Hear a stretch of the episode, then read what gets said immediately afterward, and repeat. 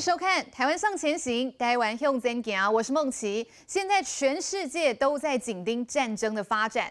俄罗斯出兵乌克兰，今天已经是第十六天了，两军驳火激战。好，现在就怕普丁觉得他的面子挂不住，会开大绝。白宫呢，最新是强烈的呼吁，要大家提高警觉，担心俄罗斯的军队可能会在乌克兰境内丢入生化武器来攻击。好，那另外一方面，国际上的焦点还有南韩变天了，选出新总统尹锡悦，但是没有想到我们的吴思怀委员竟然有意见，好批评人家还没有上任就急着展现亲美日远中国的态度，好说尹锡悦这样子是挑衅中国不恰当，好马上就被网友酸说吴思怀那关个韩国可是大底嗨逼吗？好，我们的吴委员管很宽哦，稍后一起来讨论。好，我们赶快先来介绍今天现场的来宾。好，首先第一位，我们邀请到的是台湾世代智库执行长陈冠廷。各位好。好，再来邀请到的是民进党立法委员张宏禄。孟琦好，大家好。好，左手边欢迎到的是前新北新议员邱廷尉。孟琪姐好，各位观众朋友大家好。好，再来欢迎到的是台北新议员拟参选人陈胜文。主持人好，大家好。好，最后我们邀请到的是台中新议员拟参选人蔡美华。梦琪好，大家好。好，我们赶快先来关心到的是俄罗斯攻打乌克兰第十六天了，乌克兰是抵死不从，誓死要来捍卫家园。好，最新一段乌克兰国防部所释出的影片，俄罗斯的军队坦克车整排被乌克兰的军队击退。我们赶快一起来看这一段最新的画面。击毁一辆又一辆，俄罗斯坦克行军途中遭遇炮击，被打得落花流水，瘫在路边，当场烧成废铁。乌克兰首都基辅近郊，两军交火越来越猛。乌军试图夺回俄军攻占的城镇，顿时展开激烈枪战，保卫首都基辅战况不容乐观。A senior U.S. defense official says the Russians are approaching Kyiv, which was home to nearly 3 million people from all different directions. Russian forces overtaking nearby towns as they encircle the city. 美方官员透露，停滞好几天、绵延六十四公里的俄军车队，过去一天成功前进五公里，而且化整为零，重新部署。最近的一条战线距离基辅仅剩不到十五公里。According to that company that produces them, they show that. some elements of it, most notably towed artillery, are seen taking cover in a sparse patch of trees nearby. Well, you know, I think one of the difficult things for intelligence agencies to assess is the will of a people to fight. Uh, and of course, this was a big issue uh, in Afghanistan very recently. But what we're seeing in Ukraine is there's a tremendous will among the Ukrainian people to fight. Комунальні службы працюють. Тепло, вода, світло, інтернет, столиці є. Працюють більшість аптек і продуктових магазинів. 基辅市长信心喊话，呼吁民众奋战到底。他表示，半数市民已经撤离，整座城市化身堡垒。此时，俄国外长还在睁眼说瞎话。We do not plan to attack other countries, and we did not attack Ukraine. We have explained this many times. 美国持续提供人道和军事援助，五千三百万美元捐款帮助乌克兰难民，各项反坦克和防空军武也在运送途中。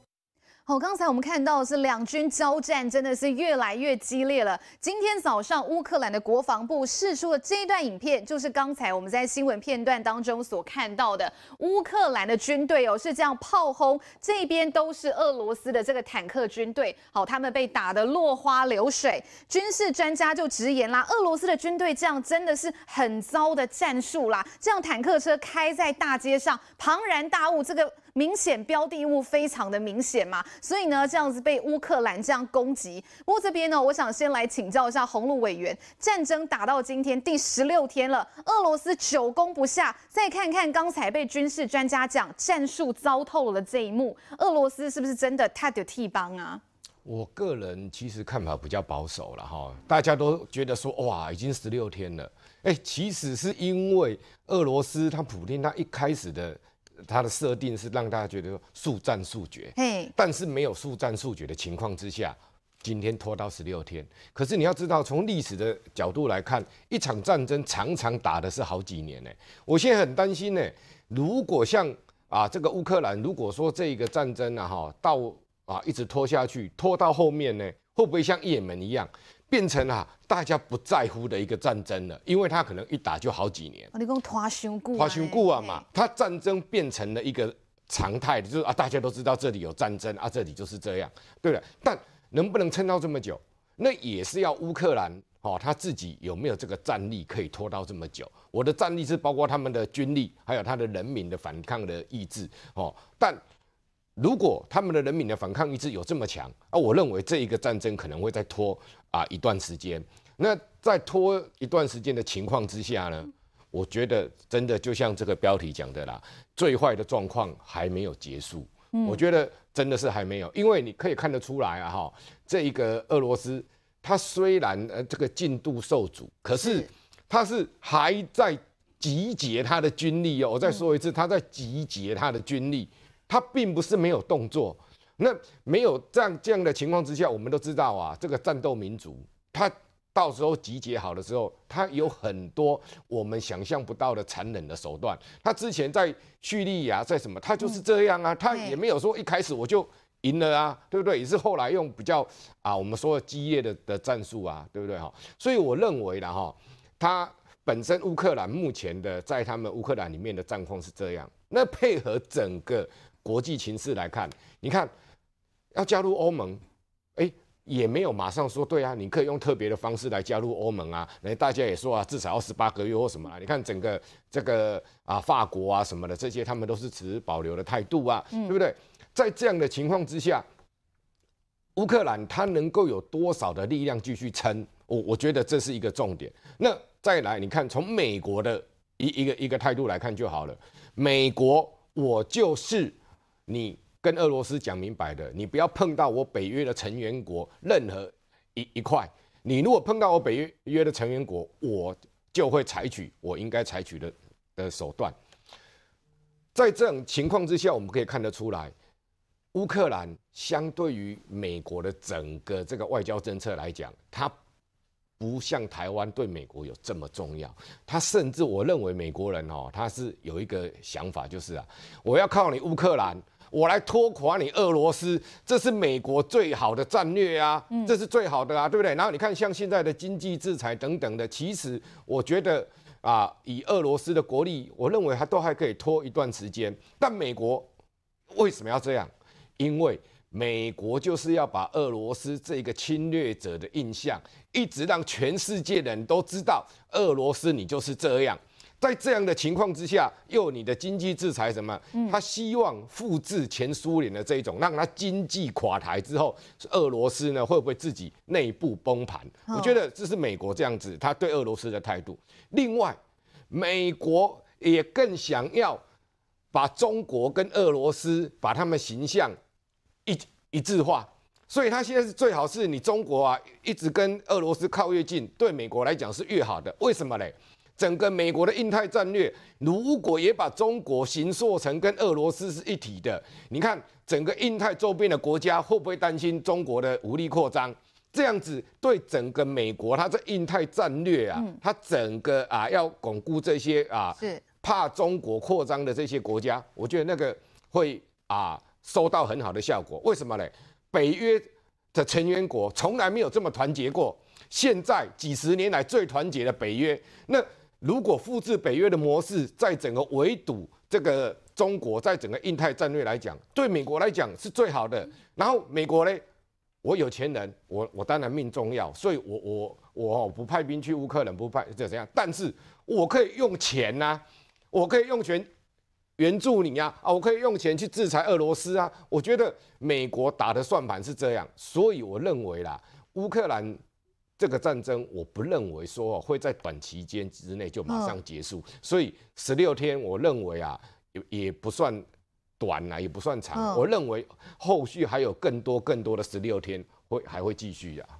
哦，委员认为说这场战事短期之间之内是没有办法停火的哦。这边也要请教一下冠廷，其实全世界都很担心，因为你这个战线不断的拉长，平民百姓的死伤就是很惨重的嘛。昨天呢，德国总理萧兹、法国总统马克宏都跟这个俄国的总统普丁来通电话了，说要求俄罗斯一定要立刻停火。但是问题是，普丁现在态度是不是谁来劝都没有用呢？赶快来请教冠廷。我想现在的状况，呃，应该是说这样的对话有没有办法去缓解俄国发动攻势？我认为是不太可能。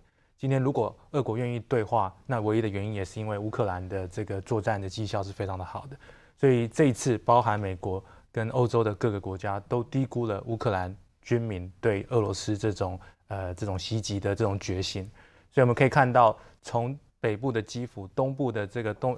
顿巴斯以北的这些区域到南部，他们的这种呃反抗的意志都非常坚强。那用不对称的战力，包含用各种的这种呃标枪式的这种呃标准飞弹等，然后去进行反击。也就是说，不是用他们那种呃坦克这种大型的传统武器，而是用他们这种非对称的这种战力，去用很成功的去拖慢了俄军的进展。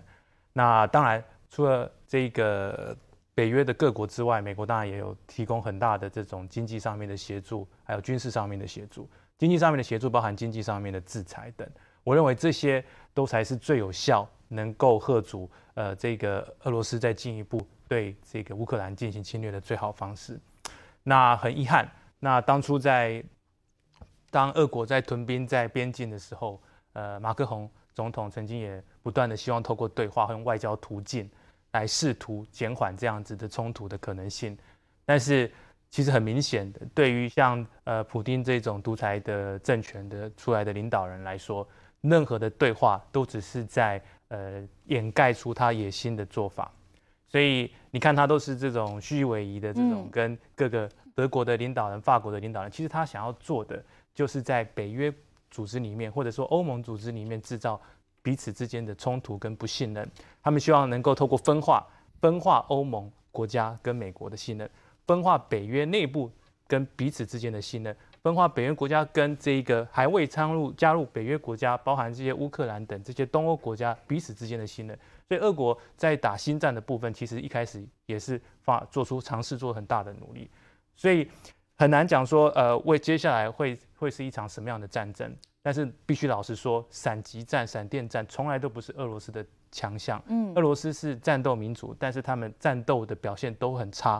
从过去，从他们的这个呃面对各种不同，对芬兰啊，在二战的时候对芬兰也好，或者是在对德军的这种呃的侵略也好，其实他的表现、他们的战术的表现、战略的表现，其实战略的表现，他们是用空间跟他们的俄国的居民的生命去换取这种胜利。所以接下来的战争只会变得更脏。那我们也看得很清楚，呃，跟美国或者是说美军去打这个，我们我们美军去伊拉克不是是去侵略伊拉克，某种程度在呃科威特的时候是去解放去当当地被侵略者，它是一个自由的，它是有正当性的这种战争。这一次的俄罗斯对乌克兰是毫无正当性的，他们在制造一些纷乱，制造一些呃用伪旗战术啊，就是做一些。他们根本乌克兰没有做的，就是说包含说他们什么去纳粹化。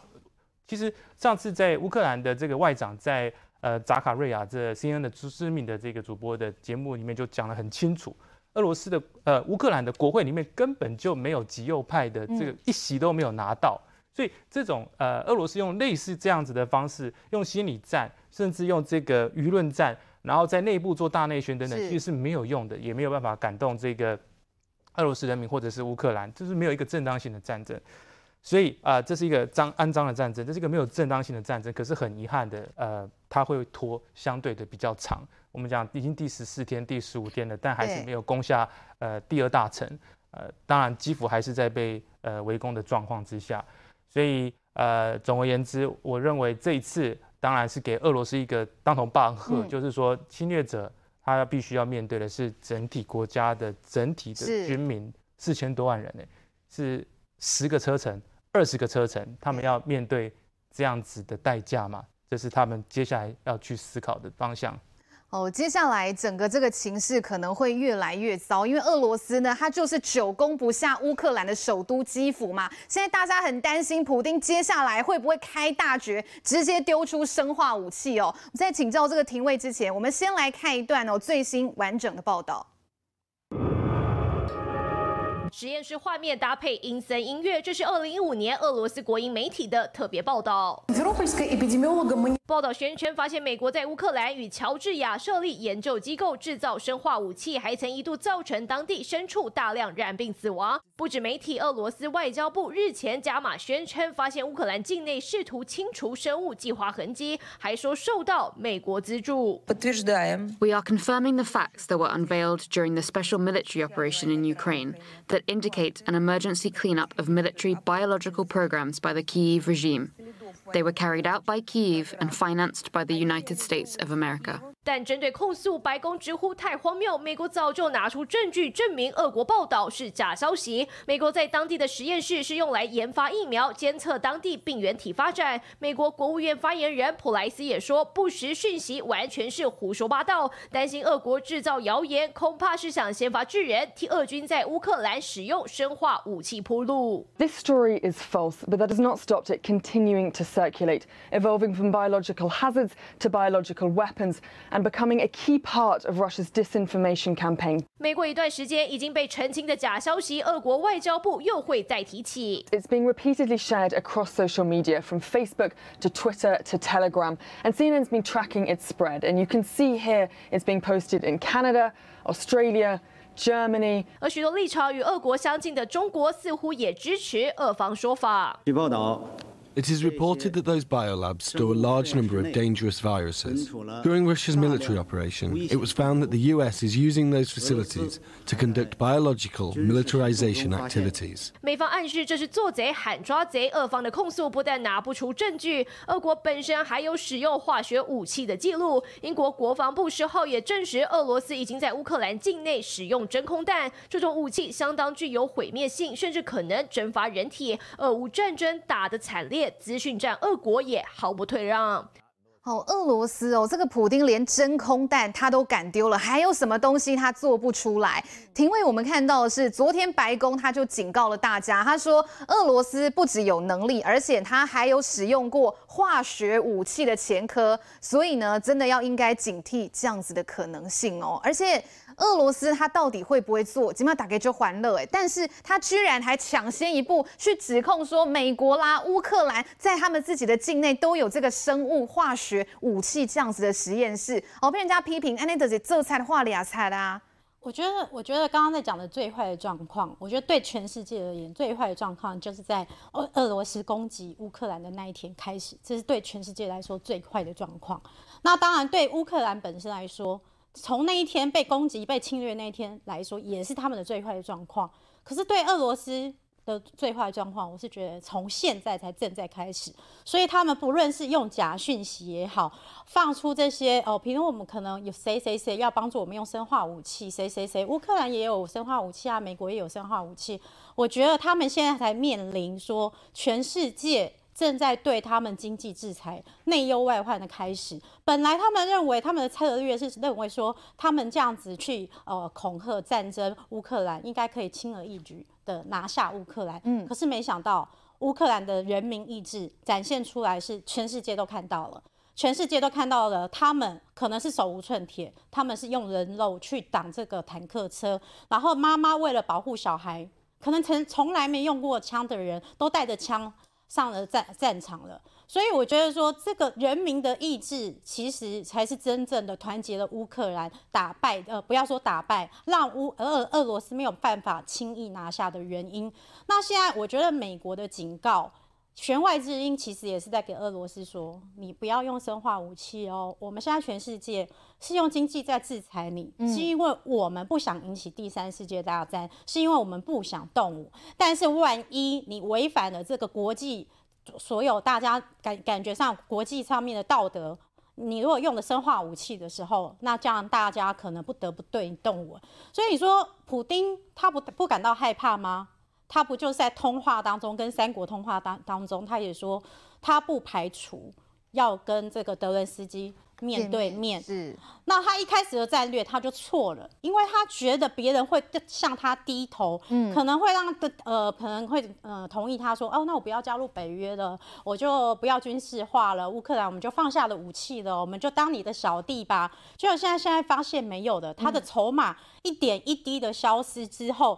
他面临反而是俄罗斯侵略别人的时候，他在内忧外外患。为什么？他内内忧是，你看他的他的俄罗斯人民，全部的人其实很多人都很反对啊，因为影响到他们的生活的，而且甚至他们觉得很多乌克兰都是他们的亲戚，是他们朋友，他们根本就打不下去。所以我觉得普丁现在一点一滴呃一点一滴的在流失他的筹码，所以他现在说他不排除要见面，可是他又要想说他要怎么样？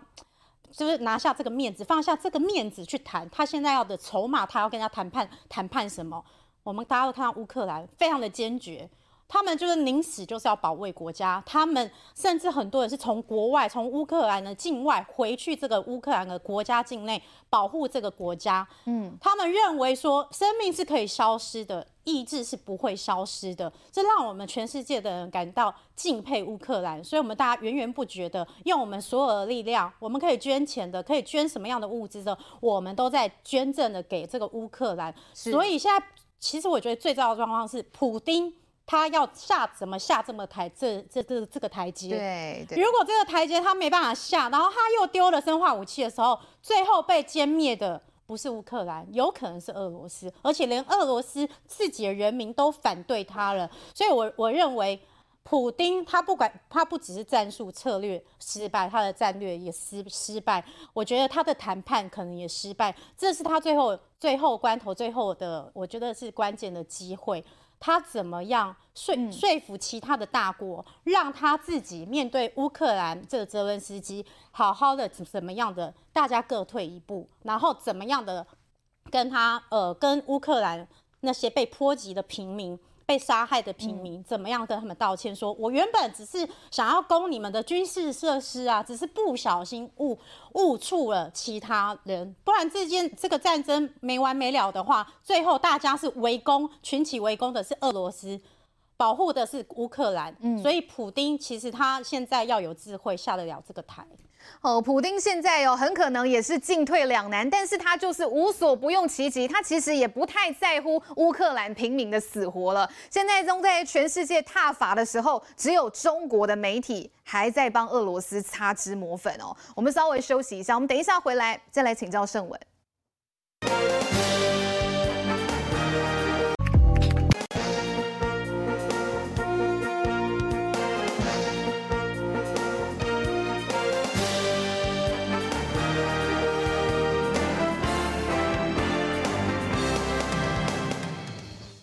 乌克兰的呃武装部队呢是不允许难民呃前往马里乌波尔这个方向。乌俄交战之际，总部设于香港的凤凰卫视派出记者前往位于乌克兰南部的马里乌波尔小镇，跟着俄罗斯军队做观察报道。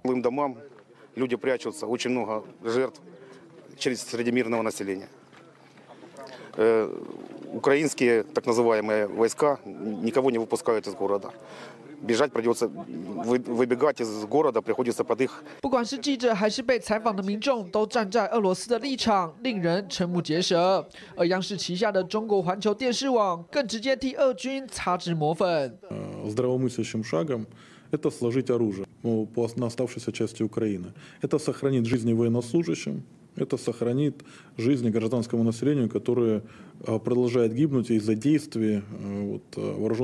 专访俄军协助成立的乌东共和国领导人强调，害死人的都是乌克兰军队，俄军则是来救人的。更夸张的是，在脸书宣布禁止俄罗斯媒体的使用权后，中国环球电视网更直接在脸书买广告，增加触及率，散播对俄罗斯有利的观点。中国新闻网的照片也都只看到俄罗斯展开人道救援的照片，俄罗斯好棒棒的讯息尽在中国媒体。那做这件事要，因为他要合理化未来，如果有一天他发起了台海作战，他就要认为说，呃，解放军是来解救。中中华民国的苦难同胞，所以逼不得已才会出兵。我一边打你，我一边喊很疼，这叫做豺狼虎豹之心。专家炮轰中国助纣为虐，积极放送全球唯一挺俄的声音。实在不可取。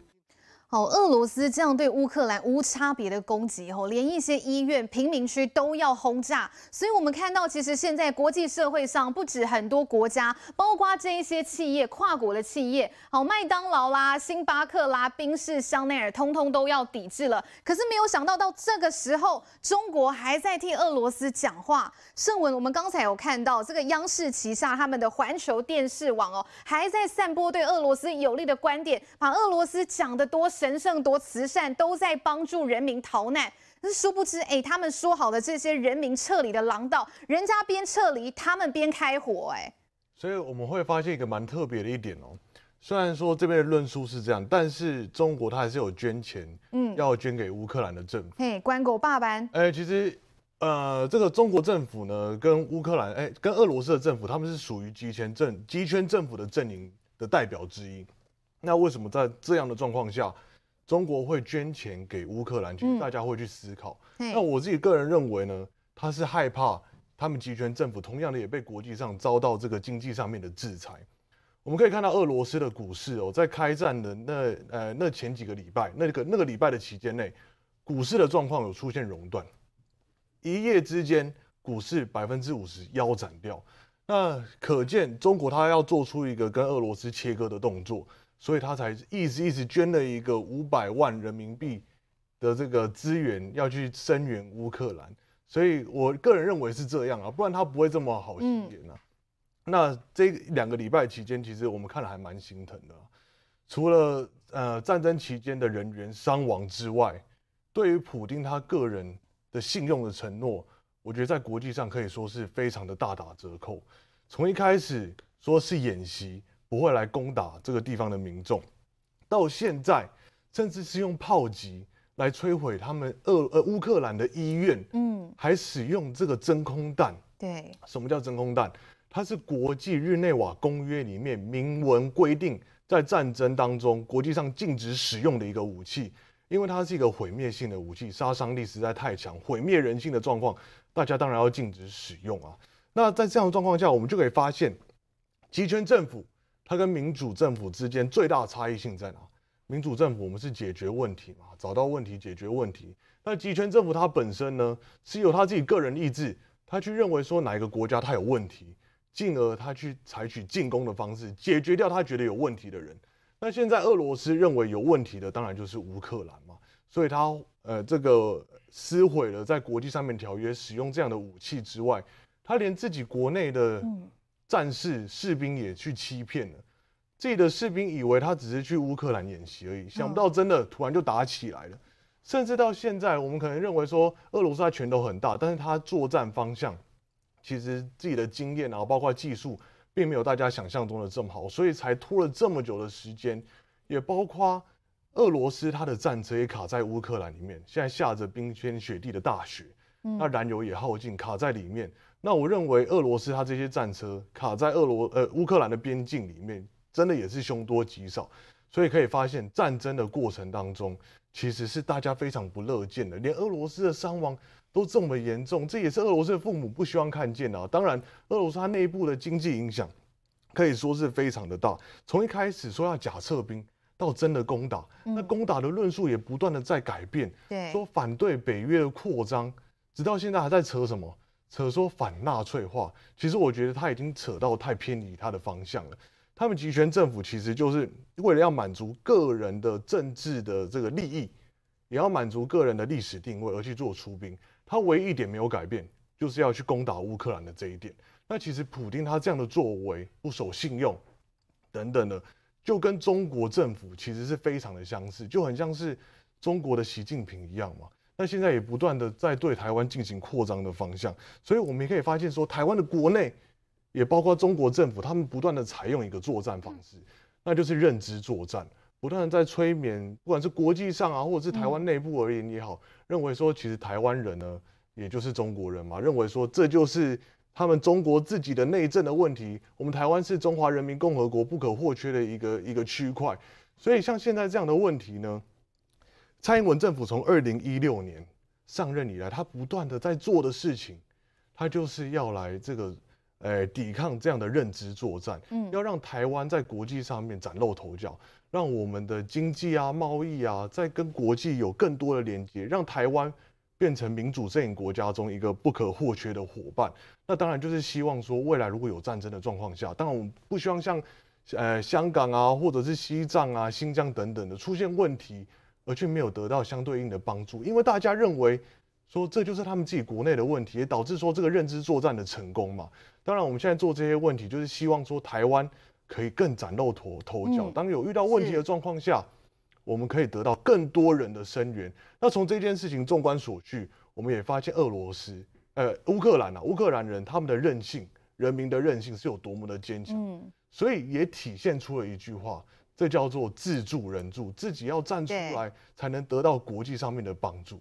对，真的要自助人助哈。接下来我们也要请教美华的是，其实这个战争除了在军事上、在战场上的杀戮之外，其实现在各国也都要对俄罗斯来实施经济制裁了。包括这个美国总统拜登前几天已经说了，好，美国要全面禁止进口俄罗斯的原油。那另外我们看到很多企业啦，可口可乐啦、麦当劳，通通跟进要关闭在麦当劳的，要关闭这个麦当劳在俄罗斯所有的分店。哈，甘晚吉博坦也要来谴责俄罗斯，好，可是俄罗斯他们的外交部长呢怎么说？他说：“哎，关于我们的经济问题，我们自己会把它解决哦，我们将以健康的状况走出这一场危机，不会再对西方世界是不是成为可靠的伙伴带有半点的幻想哦。他们俄罗斯的经济体真的这么强大吗？还是说这些只是虚张声势而已呢？”呃，跟主持人报告哈。其实我们可以从这一次的战争里面，我们看出来，就是说，除了实体的战争以外，我们看到现代的科技战争、资讯战的部分的展露。譬如说，我们最近从呃二月二十四号开始，我们俄罗斯的境内其实看到了它的 VPN，就是虚拟专用网络，它的下载量，你知道增加了多少吗？嗯，增加了一千 percent。有没有很惊人？是非常惊人，所以代表这一次在这个俄罗斯的境内，其实他们其实高度过去就是资讯战，跟中国一样做大外宣。他们善用的手法就是在呃网络的资讯，然后放假消息，然后让对方的国家造成错乱。这个过去在我们台湾的境内也发生过一样的问题，包含上一次呃川普在选举的时候也发生了一样的问题。那这一次为什么呃本来设定？俄罗斯要进攻乌克兰，其实只有十五天。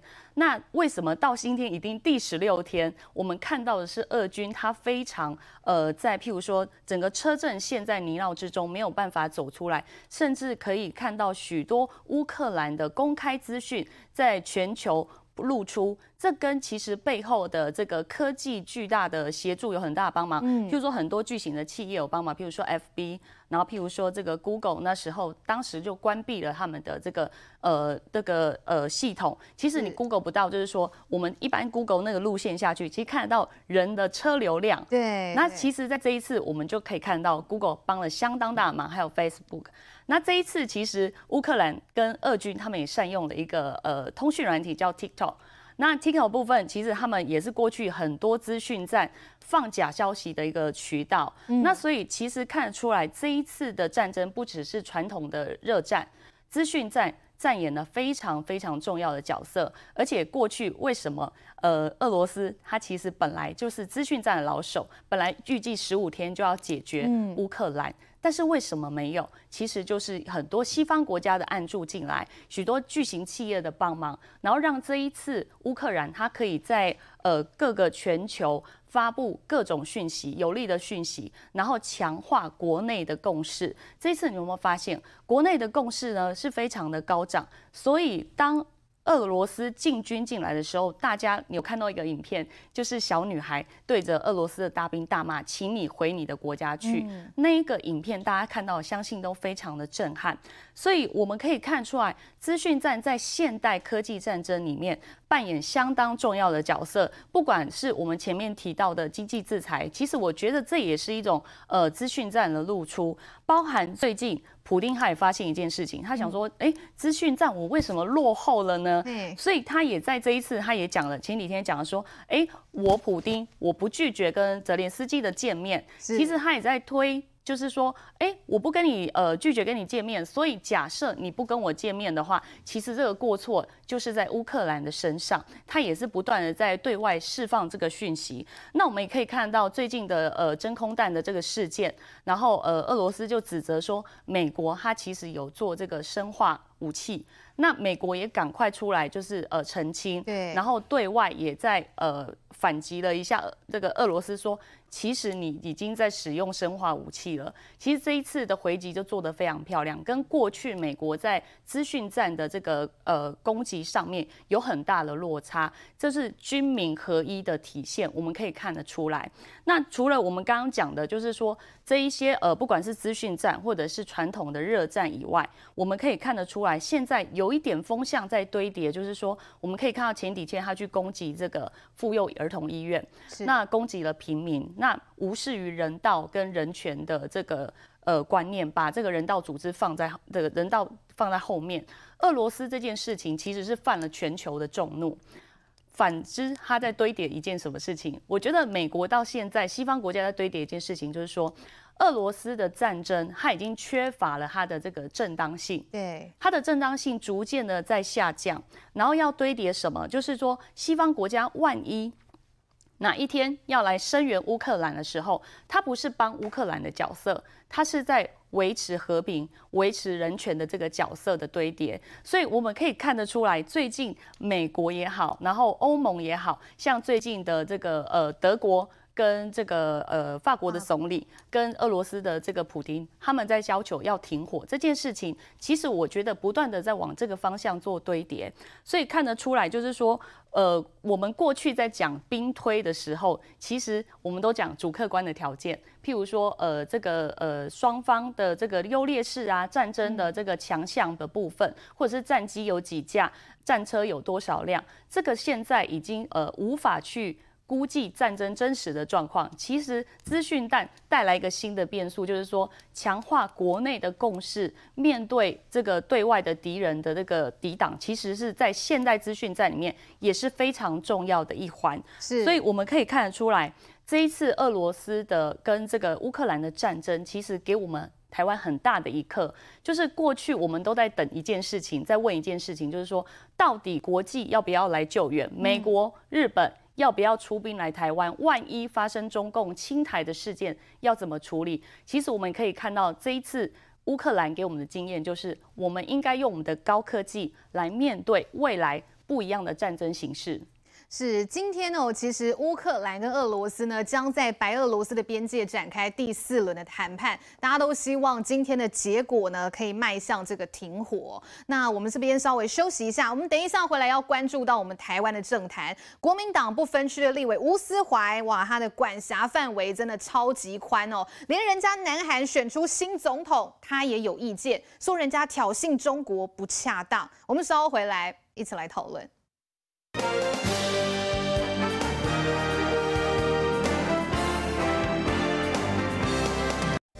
与生地点乱入，瓜葛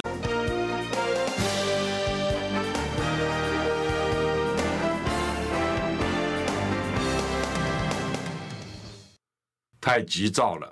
刚当选就那么明白表态，亲美日，我要萨德要如何如何，还要加强，对这中国大陆呢，就是一种挑衅了。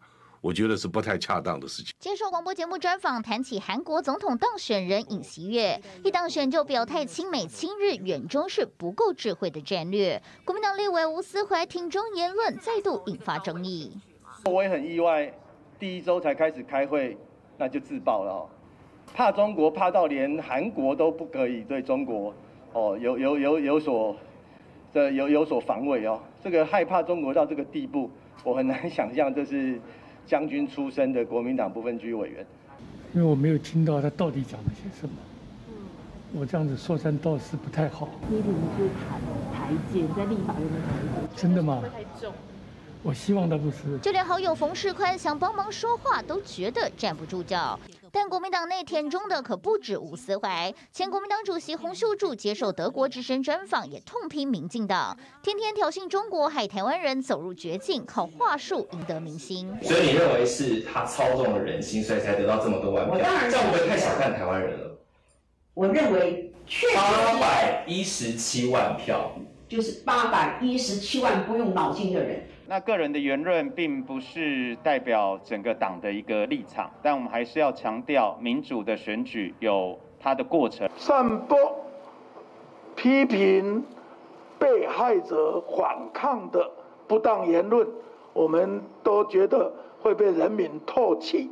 为中国那种武力扩张、破坏和平、赞同发声，甚至于跟他们同一鼻孔出气的言论，都不是台湾的主流民意。国民党接二连三离谱言论，不止苏贞昌反呛，就连党内立委都急着切割。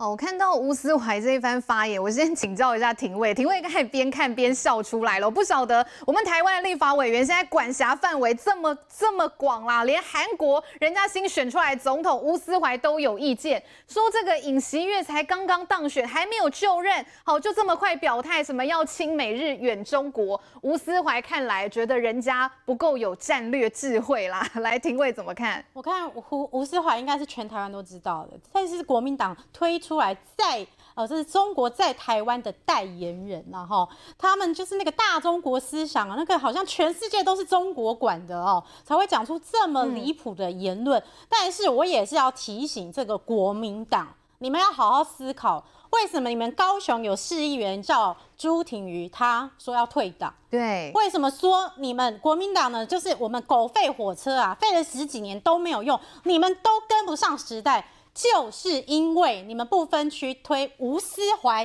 这种当过台湾的将军的这种人，居然还会讲出这样的话。然后更好笑的是，你们的洪秀柱讲说：“哎，这八百一十七万人都是不用脑筋的。”不好意思，我们就是那不用脑筋，因为用卡刀无秀嘛，怎样讲哈？我们刀几嘞哈？哎，够台湾的总统，所以确确实实在这几年的。防疫，台湾是不是真的做得过得很好？不管你有没有投给蔡英文，你现在的日子是不是过得很好？就是因为我们这些不用脑筋、跟他用卡套无行为的三爱郎，所以我还是要呼吁呼吁国民党，你们要推候选人的时候，你们应该要好好的慎选。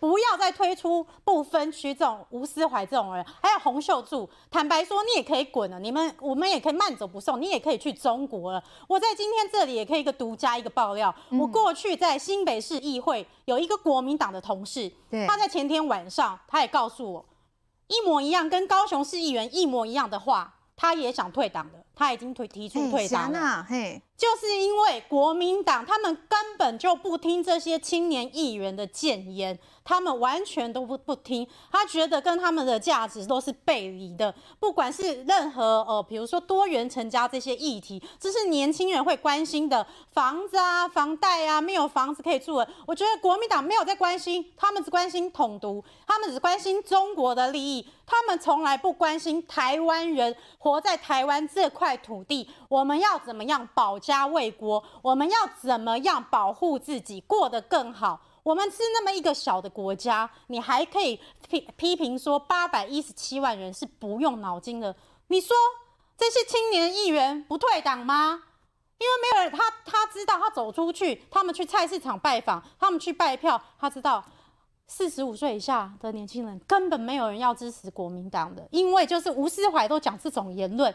你讲这种言论，你觉得台湾人有念书的五十岁以下的人听得下去吗？听不下去，那可能只剩下那些可能有既有利益关系的一些韩粉啊，或是觉得呃十十八趴被砍的那些人才听得下去。其他人呢？其他人你跟他讲说你你投的你都是不用脑筋的、嗯、哦，那我们大家都白痴，那你们在中国你们最聪明，哦、那你就。慢走不送，你直接去中国就好了，不要再推吴思怀这种人来当，真的是台奸。当立法委员，我们深感忧心。他去开会的时候，会不会出卖我们资料给中国？哦，吴思怀跟洪秀柱哦，这些话那供出来，到到底是咧爱国民党还是咧海国民党哦？我们稍微休息一下，等一下回来再来请教洪路委员。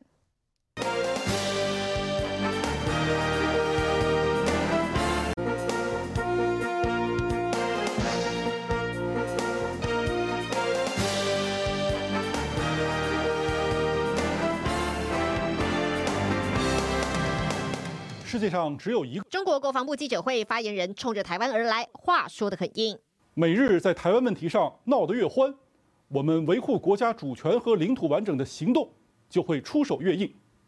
必须指出，对于台独分裂行径和外部势力干涉，中国人民解放军绝不姑息，露头就打。中共始终不放弃武力犯台，持续对台军事威吓与挑衅，并积极对外扩张。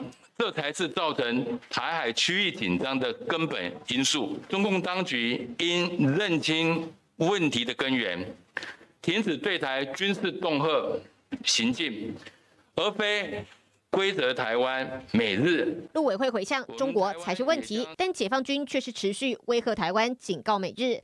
学者分析，这样的高分贝呛虾背后凸显的是北京的压力。北京感受到了说这场俄乌战事。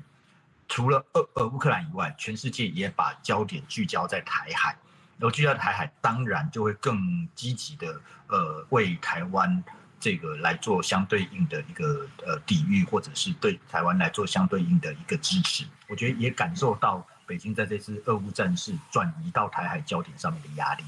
面对美国特使团前国务卿庞培欧接连访台，日本挺台力道也越来越强大。中国采取强硬手段回应，但乌俄战火下，慎防中国成为下一个俄罗斯。这样的战狼喊话，恐怕只会让国际的围堵政策更为强烈。面对中国，我们应该是要这样不卑不亢哦。可是我们立法院里面，尤其这一位哈吴思怀立委，他现在已经进到了国防外交委员会去了。好，他现在哦，第一刚起他就发表了这样子的言论啦，吼，说这个韩国新上任哦，刚刚选出来还没有上任的总统尹锡悦，好表态亲美日远中国，真的非常没有这个战略智慧。哦，吴思怀他继续分析喽，他说韩国还考虑让美国在韩国。部署更多的萨德反飞弹系统，这摆明就是对中国挑衅啊！好，那今天立法院的副院长蔡其昌就说了，吴思怀现在是怎么样？他在替中国表达立场吗？一样的关个韩国去，一起让台湾的立位呢？台湾有吴思怀，还需要敌人吗？赶快请教鸿路委员啦！吴思怀是您在立法院的同事哎、是啦，是在立法院的同事啊，这点哦，我很无奈的，也必须要说，他真的是哦，台湾目前的立法委员。但我敢保证，不是每个立法委员都像吴思怀一样。我觉得完全这种言论哦，怎么说得出口？哎呀，这人民很无奈啊，那你不意思？对啊，只有一个一个一个理由，一个原因，他就是中国共产党中国的传声筒。他就是他在对台湾做认知作战的代言人，嗯，同时也向全世界来发表这一种不同的看法，企图混淆全世界，让台湾其实有不同的声音。就像我们刚节目讲的，凤凰卫视去拍的那些，都是俄罗斯好，都是俄罗斯最棒，好棒棒，嘿。同样的嘛，他就扮演同样的角色，我会，我会很，我会很怀疑。他到底是台湾的立法委员，中华民国的立法委员，还是中华人民共和国的人代？嗯，我我觉得一个台湾的国会议员怎么会会去替敌人讲话？嗯，啊，讲成这么露骨啊，这么不要脸。啊，连韩国也被灌。哦，我要讲的就是啊，哈，一个吴思怀骂韩国新当选的总统，嗯，一个洪秀柱呢去亏人家乌克兰的总统，是聪明还是愚蠢呢？嗯，哦，来。我必须要讲，人家的韩国这个刚当选的总统，不是他刚当选就讲这些话。整个韩国的大选当中，对这个问题是其实是几个月的辩论，到最后人家韩国的人民选择了这一种啊，要跟美国比较亲近，跟自由是西方的这个国家比较亲近的一个选择。这是一个，而且吴世怀，你竟然还说你当过将军，我真的。很怀疑你以前当将军是靠什么什么什么能力当上将军的？不要忘了，人家哈韩韩国啦，嗯，他还有北韩的因素哎，你现在好像把北韩都弄不见了，好像哇，你这样子我就是哦啊对啊中国的挑衅对什么哎啊。北韩也是一样要打南韩啊，也有这个可能啊，对不对？那你跟你们的前主席洪秀柱一直在说啊，台湾不应该挑衅中国，请问一下，台湾什么时候挑衅过中国了？是谁的飞机每天在这边飞？是每天他说啊，你我要是我哈要统一台湾，我要解放台湾，我不排除用武力来解决这个问题。哎，是中国一天到晚讲他要武力解决台湾问题，耶，是然后飞机派来飞，哎，然后航空母舰在那边走，哎，哎，我们什么时候挑衅他？那竟然连说我们的飞机哦也上去哦，跟他讲说你已经侵略我们领空了。吴思怀还说这种不行呢，对不对？那不算挑衅啦，对于来讲，对于来不行，他拿我们我们的飞机上去是不对的呢。你就一直一直散播你的失败主义者，一直说你就投降就好。我请问一下，乌克兰如果今天没有顽强的意志，乌克兰跪下了，我跟你讲。战争不会撑到十六天，这些刚的结束啊，这些人对沙刚的结束，然后这些人呢，乌克兰人呢怎么办？我跟你讲，乌克兰怎么怎么办？哎，那你相对的，中国跟台湾不一样哎，中国是也没有什么选举的呢，他想要怎么样就怎么样哎，那你既然还替他讲成这样，我我真的觉得很奇怪哈。我我再说一个，你。洪秀柱，你去批评人家乌克兰总统，是这个聪明还是愚笨？我跟你讲一句话，你只要光看这些乌克兰的人从海外拼回去，要捍卫他们国家，嗯还有很多人，我们看的都觉得很心酸，看的都觉得很不舍。他把他的妻小送到边境，然后又自己跑回来参加战争的人，我跟你讲，人家乌克兰的总统是站在对的一方，他的国民跟他站在一起。可是你今天的吴思怀。跟你的洪秀柱，你就是要散播投降主义，然后散播台湾啊，不要跟他抵抗啊，我们就让他来来就好了。哎，哪有一个这样？人家都还没来，你就自己要先跪下，嗯，这样你能得到什么？我不认为这是台湾人所想要的。台湾的人根本不需要我你们这样的做法，跟你们这样的、嗯、的想法。是韩国总统他的外交政策只有一句：尊严外交。强大安全，他就这八个字。我再说一次，人家韩国新当选总统，他的他的外交政策，他讲的很明白：尊严外交，强大安全。这有什么错？我尊严外交，那我要尊严吗？对呀、啊，我总不能悲屈的，然后来我换来什么？乌克兰。之前也是有点悲剧啊，他结果他换来的不是和平，他换来的是战争的侵略。人家韩国也看清楚了这一点了。嗯、那你既然还要叫我们台湾人没有尊严的向中共妥协，然后没有了尊严去依附他，我跟你讲，换来的绝对不是和平，换来的绝对是台湾人很很不堪的生活，只有这样子而已。嗯、然后呢，讲的很大声的这些吴斯怀人。就像香港的建制派这些人，哇，高高在上来奴隶，来代替中国共产党奴隶台湾人，他们打的算盘就是这样嘛？这个就是我们的以前的退将吗？这个就是我们现在国民党提的不分区的立法委员吗？所以你支持国民党，就等于你支持共产党。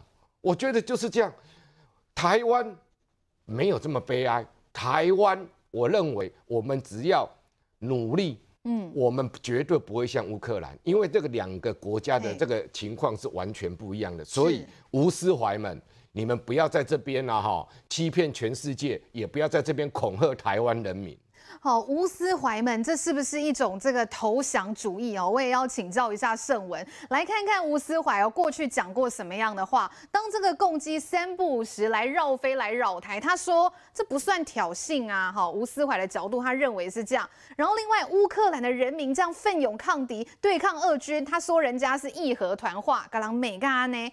好，那另外像蔡总统呢发表演说，他就认为啊，蔡总统这样的做法是不是在挑衅中国？他说我们台。台湾毕竟是弱者，好，在国内讲就算，浪吉嘛，韩国酸出新的总统吴思怀也有意见。现在网络上很多网友都在酸吴思怀，到底是立委还是国际纠察队啊？来请教盛文。我觉得不管是吴思怀或者是洪秀柱这个前主席哦，他们说出来言论可以说是近乎疯狂啊。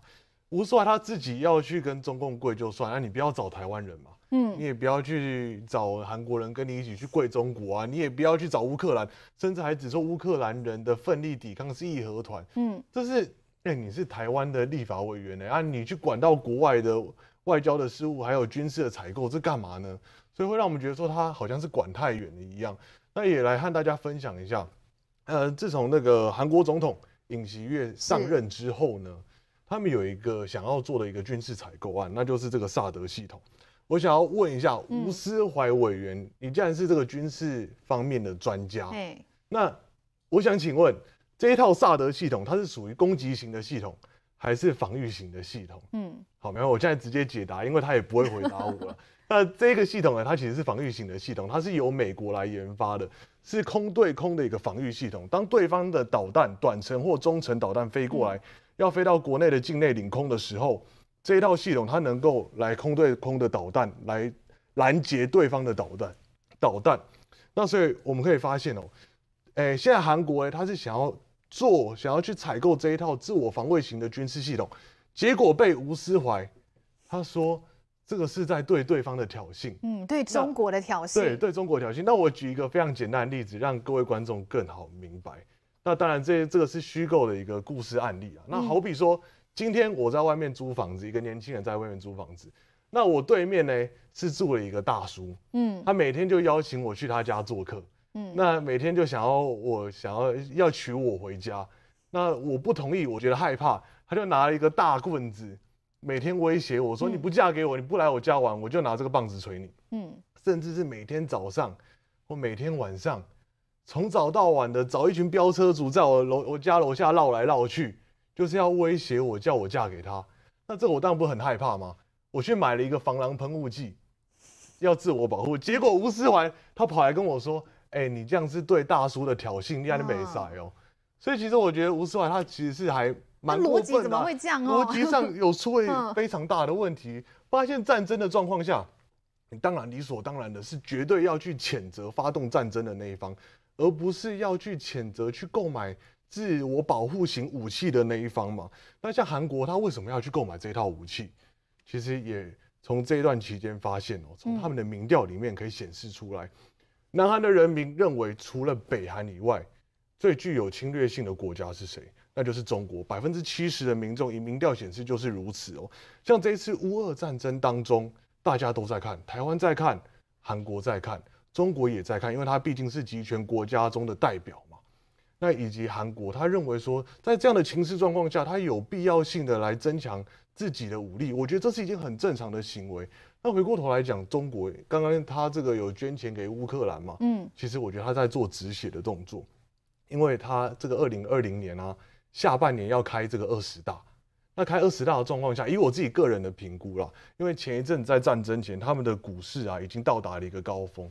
那他必须要让他的股市有回调的动作，那未来在开二十大的期间，他股市要飙升嘛，他这样才能得到民众的认可。那我不管他这一次的股市是因为战争的关系，所以有拿得到一些修正，或者是说国际情势的影响等等的都好，但是我自己个人认为，他在开二十大这一段期间，他绝对是不敢做任何的大规模的扩张，因为在股市的操纵、国家操纵的过程当中，是一个很精密的。如果这个过程，又遭到国际上面的制裁，我觉得他这二十大也很难开成的，毕竟这是国际金融的事务。那回过头来讲，为什么中国呢？他对于在国际上面，不管是军事、外交、商业上，会让人家这么头痛，会觉得说他是一个问题人物，让大家不信任中国原因，我觉得不外乎就是每一天在绕我们台湾，绕机绕台湾，打压台湾，不让台湾崭露头角。那甚至在商业上面。也不信守承诺，也包括之前的这个凤梨的采购，突然就不给台湾要退订的状况下，所以才让台湾人不信任中国，也不让国际去信任这个集权体制的国家。那看到吴思怀，其实国民党啊，他怎么会去推出这样的立法委员？哎，你们还有三十五席的立委，你不会去找一个稍微正常一点的吗？然后每次遇到战争就叫我们不要去挑衅中国，不要去惹中国，这种没有担当。没有威严的立法委员，所以其实，在我们看下来，实在是他们里面最正常的，会不会？他可能是觉得是国里 国民党里面最正常的。我我觉得，我觉得前辈讲话讲的也有道理，但是我必须要说的，当发生战争的状况下，要武力来选边站。我觉得他绝对是会去站在中国的这一方。好，吴思怀到底卡里多几边啦？冠廷怎么分析呢？怎么会人家韩国呢？这个刚刚当选的尹锡悦发表这样子的态度，好，亲美日，远中国。吴思怀看来一刚刚呢就回下面呢，这是对中国挑衅哎。我想泽伦斯基在这一次的战争，他从一个前喜剧演员蜕变成一个战士的英雄、战士的领导人。那展现出他的那种坚毅的决心。但是这个吴斯怀从这个呃战时非和平时期的将领，现在变成一个不是那么好笑的喜剧演员，而且是真的不太好笑，因为这是我们国家的未来的走向。那不断的呃制造国际争端，因为他毕竟是国会议员，所以他身为国会议员，他讲这些话是会被引用的。那如果被引用的话，对台湾的这种国际的呃就是评价，相对的也会呃有所影响。所以分别在这个德国之声，呃这个还有这个吴思怀跟洪秀柱这两位呃国民党的大佬讲这些话，其实不管如何都代表着在野党的声音。那这样子对台湾的整体形象是有受损的，所以这是非常遗憾的事情啊。我们的退将吴思怀，嗯，那不但啊没有在呃台湾面临这种紧张情势的时候讲出激励人心的话，而是用这样子的说法散播投降的主义，然后就是甚至是指指点点其他国家的呃内政外交，这其实都非常不妥当的。作为一个降级的这种呃退休的这种呃官员。然后讲这种话，表示说他过去在他培养他成为这种军方的重要人士的时期，就没有好好的做训练嘛，所以他才会讲这样子的话。那这样子的人带出来的兵将会变成怎么样呢？所以这是我们未来国防改革里面非常重要的一环，就为了要避免这样的退休将领持续的在对呃下一代的官兵做出错误的教育，我认为这是非常大的隐忧。那当然，在总统这个就任之后。啊，壮大台湾的这种纲领之下，那不断的去做国防的改革，包含后备役的这种调整，还有未来的训练的模式，加强台湾不对称的战力等等，我想这都是非常好的一些做法。那不用被这样子的退将指指点点，我认为大家也要有自信，因为他虽然是将领，但是他有打过哪一场胜战吗？这个美军的将领，哈，他如果要不断的要你要升官的好，到一定的门槛的时候，他要看你的。过去的表现，你的战绩你的考核嘛，所以包含包含在波斯湾，包含在两这个这个第二次的这个伊拉克战争，在阿富汗战争等等，你可以看到许多美国的国防官员实际上都有实地的战地的经验的。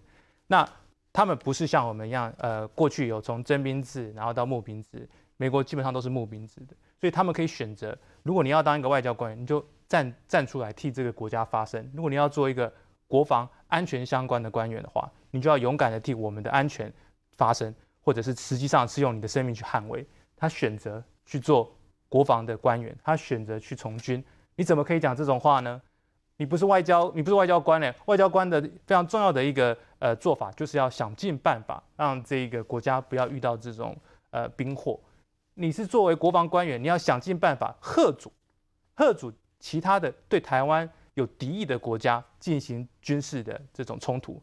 你连吓阻这两个字都讲不出来，整天在讲投降，投降不是吓阻的做法，投降是绥靖，绥靖主义是必定失败，绥靖主义是会让从呃二次世界大战来看，德国、捷克、波兰到最后还是一样嘛，你的绥靖主义到最后还是必须要面对呃战争，那他现在就非常屈辱嘛，那屈辱之后，如果未来面对中共的挑战的话，他难道还要用同样的说法吗？投降跪跪一半？是不是就可以避免被占领呢？乌克兰的状况，尽管让大家都是呃心有戚戚，很有同感，那当然也是很痛心。但是其实那是一连串，二零一四年到现在已经整整八年多来了。八年多来，呃，所所有的乌克兰居民，从二零新任的那个二零一四年到这个呃泽伦斯基的这个过程中，其实前任总统也不断的在整军啊、呃，那个备战，所以说现在才能够有相对的呃贺阻能力，让。这个俄军到现在还没有办法去把这个基辅跟重要城市给占领下来。作为呃国防外交委员会的委员，嗯、你现在要思考的是，我们要怎么样吓阻中国，让他没有办法进一步做这样的意图。意图跟能力，有意图加上能力才有办法去清台嘛。但是现在他们有意图还没有能力嘛？那只要提高我们的国防战备，才能够进，才能够用我们的国防战备更多的资源下去的话，才能降低。他们的能力，并且提高他们呃，进而提高他们这个对台湾侵略的这种重新的评估的可能性嘛。所以贺主的力量是非常重要的。但是吴思怀不断不断在提供的资讯不是这样子的，国防教育的资讯也没有提供给国民，也没有提供一些最新式的这种你说战法。你是将军嘛，表示你常常会去阅读相关的这种国外期刊嘛，然后告诉我们台湾国民们，我们下一步要怎么做，我们的安全的纲领要怎么样再去提升？嗯、没有啊。完全没有嘛？他现在的讲法就是不断的检讨，说你们不要挑衅，不挑衅就没事。而且现在不是对台湾人民指指点点，他对韩国民众指指点点。对韩国的当选的总统，刚刚被呃民选担任的总统的这个尹喜月指指点点，那这对台台韩关系也会有所影响嘛？所以很遗憾，国民党有这样子的立法委员出来，那我们希望说，呃。新的一辈的哈，毕竟是在野党嘛，能够是提出更好的人选，我相信一定是会有的啦。不要到最后，如果都是这样的话，一定是给国民党败票嘛。那当然，在野党要给自己败票的话，执政党当然是会比较开心啦。但是对整体的国家来讲，绝非正道啦。赶快自己吃一吃好了。哦，吴思怀是我们的这个立法委员啊，贵气地步哦，这个是蛮可怕的。资料柯联席吴敦义，哦，今天是吴敦义，这个这个还是不要好了。这个要来，我们稍微休息一下，等一下回来再来听听美华的看法。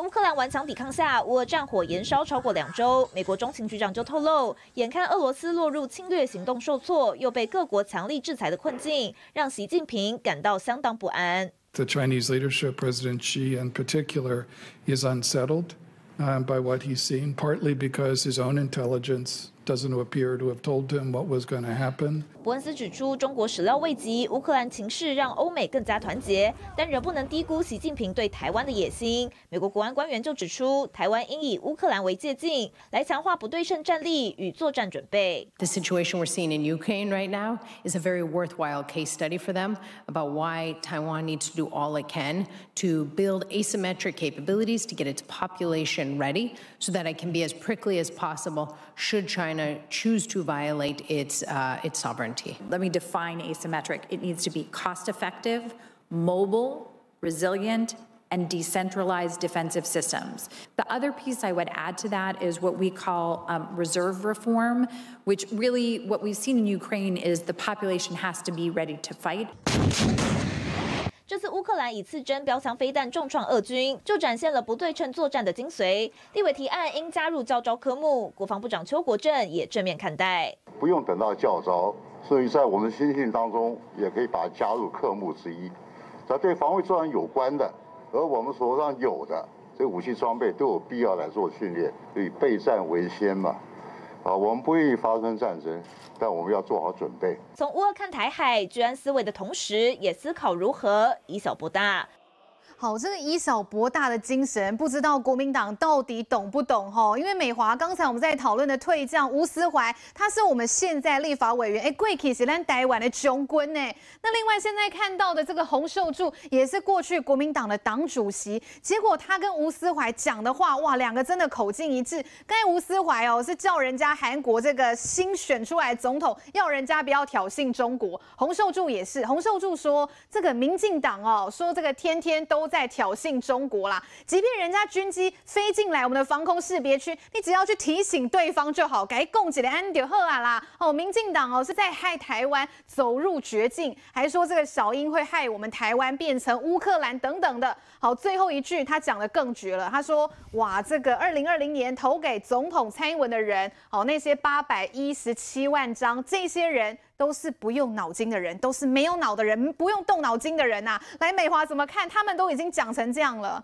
呃，跟各位报告，我真的觉得洪秀柱委员哈，前委员，他过去担任过我们立法院的副院长。那也当了非常久的立法委员，而当过党主席。我们非常遗憾，我们的最大在野党是这样的立场。还有吴思怀委员哈，你是国民党提名的不分区委员，但是你既然用这样绥靖主义、失败主义的言论，企图影响国际的这个言论局势，带另外一个风向给大家说，哎，其实没有啦，我们台湾人哈，其实也是很呃，就是。跟中共想要和平相处啦，但是其实他这个说法是少数人。坦白说，八百一十七万票不是少数人。我相信现在的人大多数都相信卢秀燕跟呃卢卢秀柱哈洪秀柱跟这个国民党现在在走的这个路线，其实是越走越走到一条人烟稀少的道路，并不是我们台湾。国内的最大共识，我们再来回归看一下乌克兰，它国内的共识是怎么样？它当初在这个二零一八年的时候，它把这个加入欧盟还有北约入到他们的乌克兰的宪法里面，展现他们国民高度的这个共识，就是他们要拥抱普世价值。但是我们台湾要不要走到这一步？这个是我们可以嗯内部在做讨论。制宪毕竟是大工程哈，相信呃洪路委员在这个立法院也相当的辛苦，在参与这一项工作。但是我们可以看得出来，在克里米亚战争之后，带给乌克兰什么样的改变？他们开始审视一件事情，就是国内的这个军事国防改革的部分。嗯，他们从呃过去我们可以看到，这个军费预算的提高已经高达这个从呃过去到现在。到二零二一年增加了百分之三百，这个是过去我们很少看到的。虽然全球的军备都在这个军事费用都在上升哦，我们也可以看出来，之前的这个呃《经济学人》杂志有提到，就是说其实最容易发生的之前就是说台海嘛、南海，但是我们没有预料到这一次居然是乌克兰跟俄俄罗斯的这一场战役先掀起了这个呃战役的这个前奏曲，那引发我们台湾内部对于台海。局势的关注，还有美国西方国家对于台海局势的关注，所以我相信，在新任的韩国总统他当选以后，他提出这样的呃见解，不是没有道理，对，一定是做区域整合、区域防卫的概念。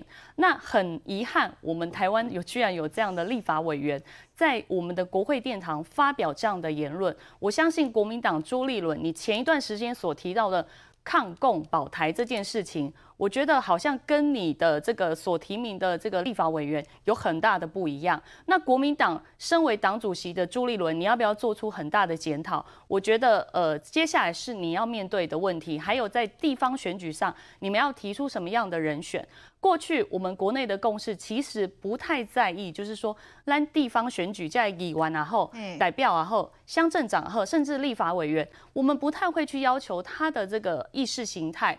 但是我们渐渐的从二零二零这一次的这个立法委员的选举，我们可以看到国民党他过去提的人选，在二零二零这一场战役当中，嗯，其实有很多都已经被选民所淘汰。所以我相信八百一十一七万票的选民其实是非常睿智的。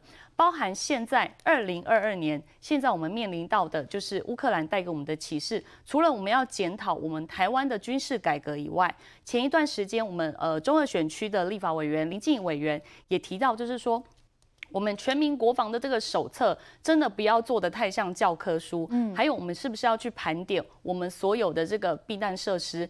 安战争的时候，最重要的就是安全廊带的画设，因为人道是摆在优先，这是我们对于这个呃人类生存的普世价值。我相信这个大家都有共识，但是怎么落实到我们的军事改革，落实到全民的这个国防意识里头，这个是台湾下一步我们应该共同一起来努力的。再来就是我们地方选举，在中二选区这一次，我们可以看到。呃，林进委员他充分展现他在这个地方选举，譬如说他要阻断这个黑金的势力，然后我们呃当时美华也在团队里面是担任发言人跟组织部执行长的角色。其实当我到地方投票那一天要下去这个监票，当时我也是监票人员。那因为当时有很多的我们的外监伙伴们都非常的紧张，就是说有很多刺龙刺凤的。